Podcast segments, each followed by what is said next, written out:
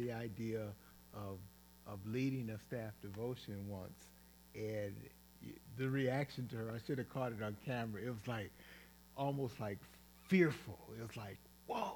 It's, my point is this: it is, it's awesome. It is fearful sometimes to stand before or to sit and play before an audience like that. So Malachi, we appreciate your courage and working on your gift and, and all the others who have done that uh, uh, in the past. I see Elijah back there. I see Jada. I know um, Ethan and AJ. And uh, who else has played?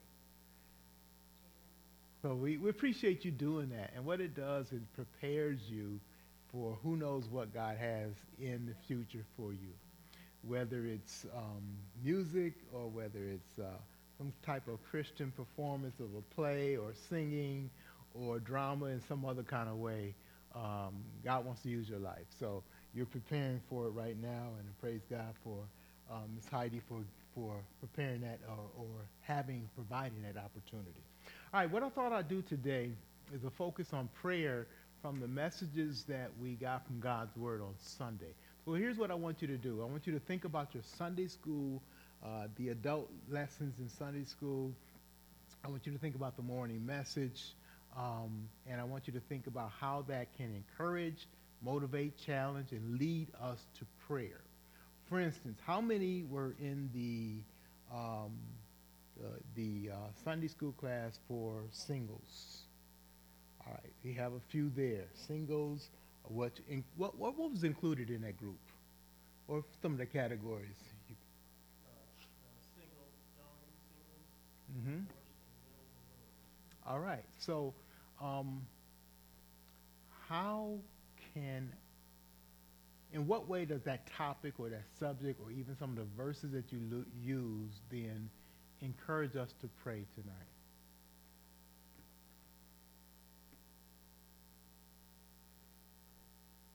Okay? So we can pray that as a fellowship, we connect with people in general, and even all of those groups. That's one thing we can pray for. What else can that remind us to pray for?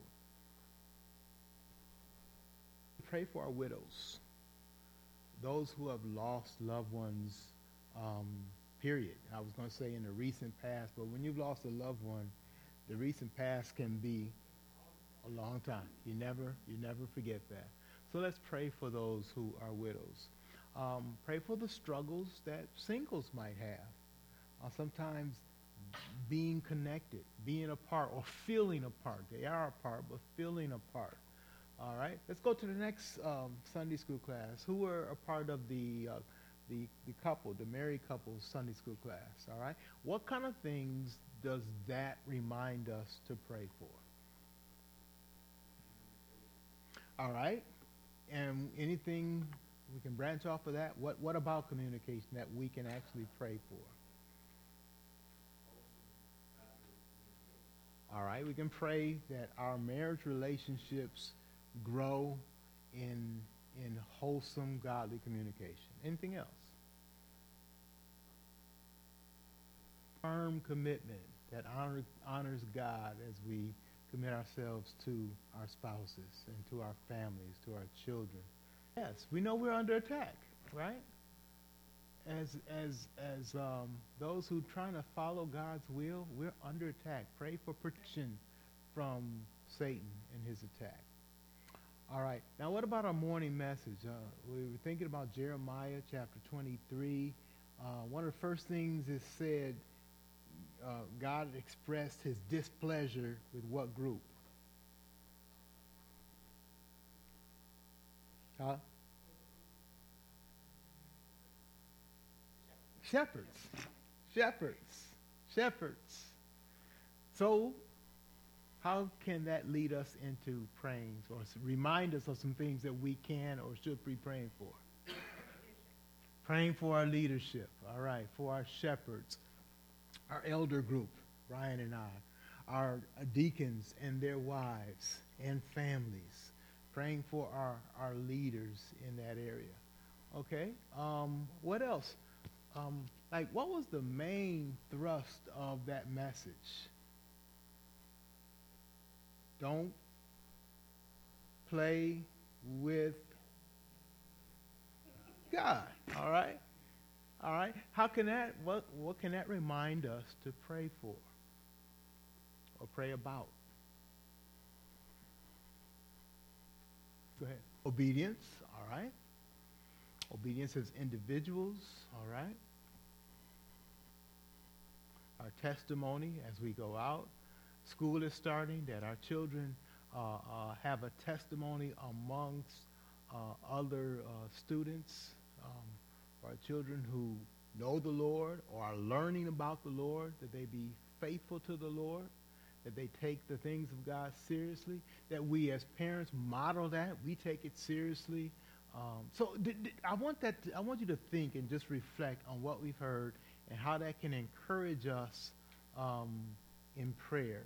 Our, how many were at the teachers training session that we had after church?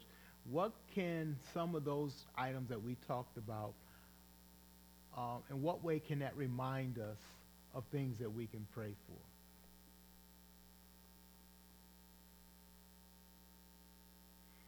Give you a moment to raise your hand again if you're at the training. All right. So, what what kind of things come up to that we can pray for? It may be something specifically said or just something that the topic brought you to. All right, preparation in what way? For our teachers, all right, okay. Anybody else?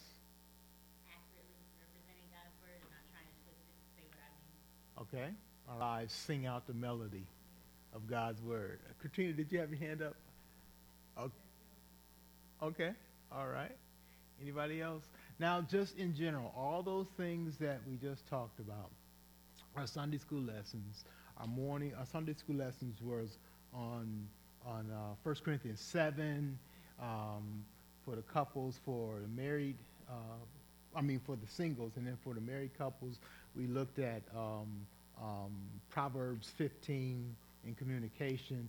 Then our message was Jeremiah 23, uh, and then in, in the uh, afternoon, we talked about training and, and teaching God's word. So all those things um, laid out, you can pick any one.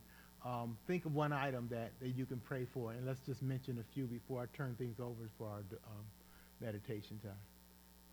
Anything that comes to mind out of any of those topics that lead us to prayer and, and a, a prayer thought. Donna? would be bold and courageous. That reminds me of what I said as we started seeing Malachi and some of our young children come up and, and, and, and play and display their talents, that they might grow in their talent and grow to be bold, to be a testimony for Christ, that we might be examples of that. What else? I'm going to take about three or four other ones. Just popcorn, just pop, pop, whatever comes to mind, let's let it out prayer requests, prayer, things that we can focus on and pray for. Mm-hmm. Jonathan? All right. We actually remember God's word that's been taught to us, that we might meditate on it, reflect on it, and think about it and chew on it during the week. Speaking of meditating, chewing on, reflecting, Brian. Did you, did you see that? see that transition?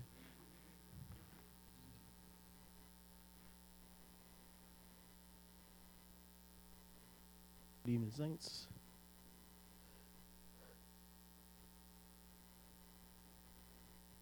This will be your second to last meditation through the book of Hebrews.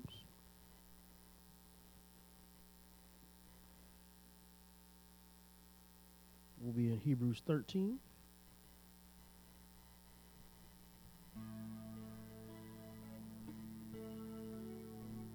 And we'll be starting at verse 7.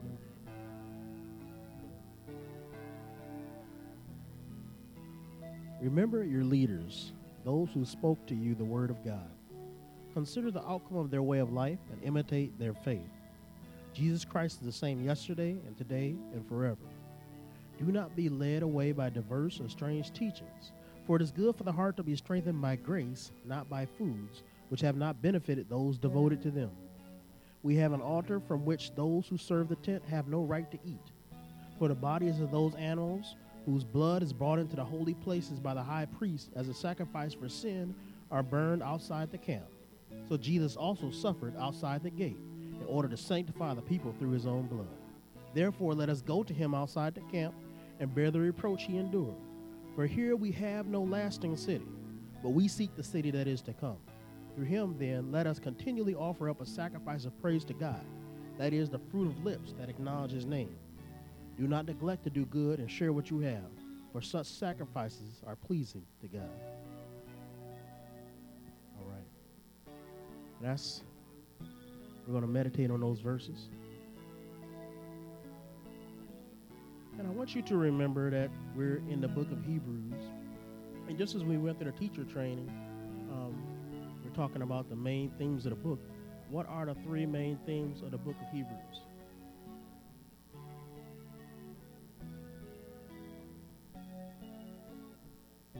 One, that's the three ages.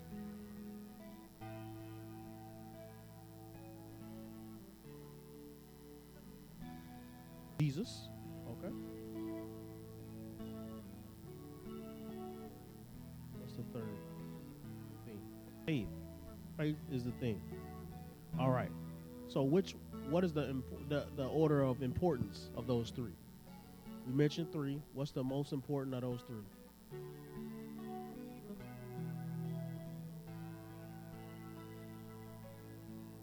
Nope, it's not Jesus. It is not Jesus. It is faith. It is faith. So then what's the second most important? Jesus. And then the third most is going to be the three ages. What do we mean by the three ages?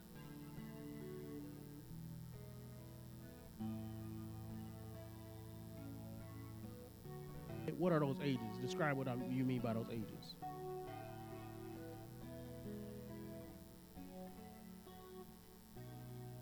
You're referring to the sacrifices. What about the ages? What ages are we talking about?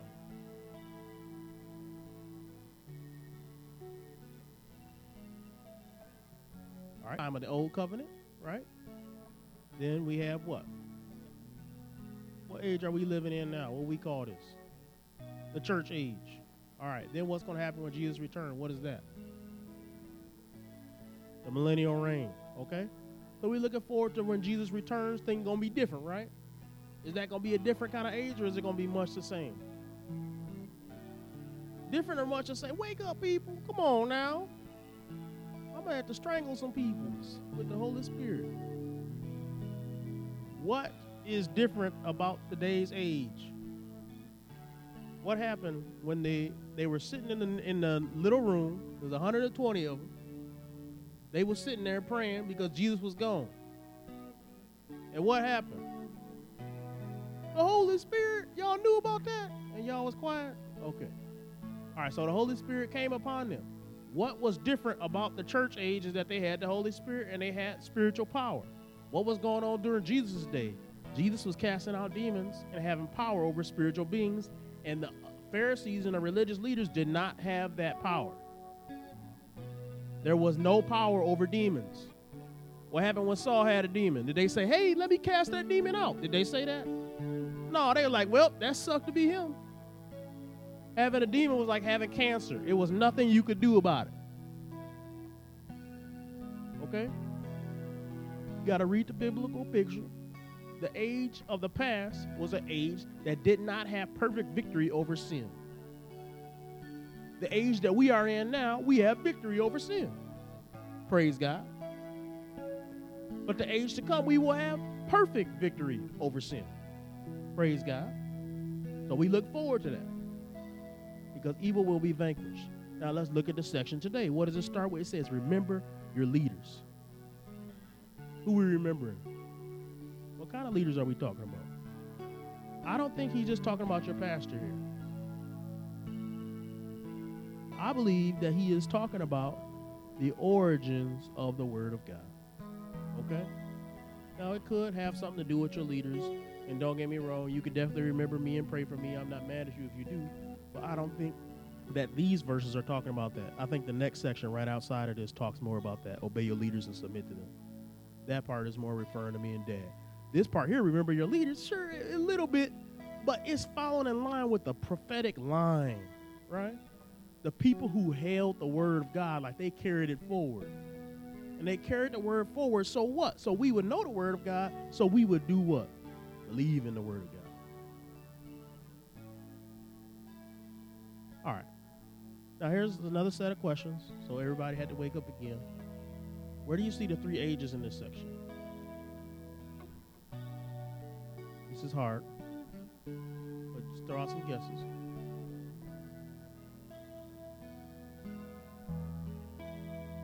Okay. Okay. That's that's good. Yep, that does have a reference of three ages. What else do you see with the three ages?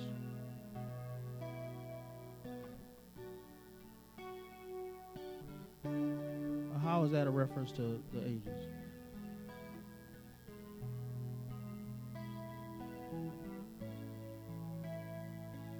Yeah, that's that's true, but I'm not sure that that has a reference to the three ages.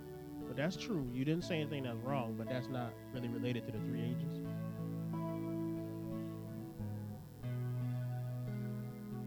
Okay.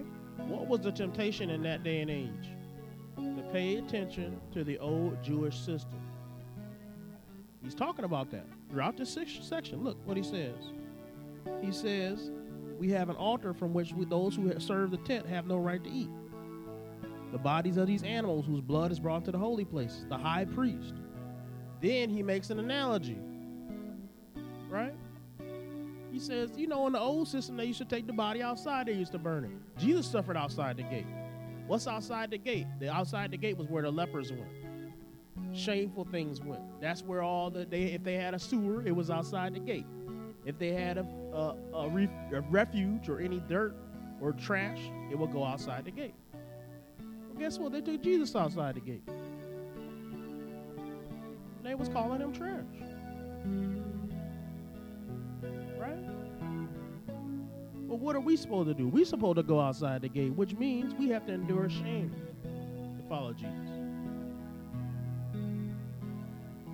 Where do we see Jesus in this section? Well, Jesus is the same yesterday, today, and forever. Jesus is the one who we should be following, not these old sacrifices, not worrying about food and different dietary restrictions. I'm always concerned with believers who talk about dietary restrictions because that's nothing that you find that in the Word of God. These things reek of the law to me, which we should have transcended. Jesus. Follow Jesus. He then says a few words that talk about our main topic, which is also the main topic of the book, which is faith. Right? Remember, consider, imitate their faith. That's the whole thesis of the whole section, right? And then he starts to explain how we should imitate their faith. Not by devoting ourselves to foods or the issues of the day, but following Jesus through the shame. Therefore, let us go to him outside the camp and bear the reproach he endured, having courage.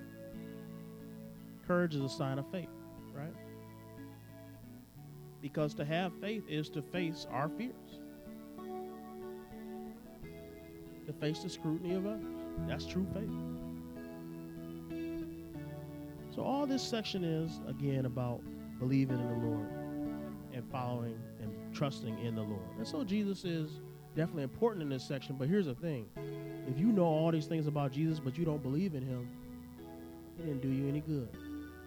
What the Bible say? The demons believe in him and tremble. We have to have faith in him, amen. All right, so that'll be the last, second last section, and then we'll finish it off next week.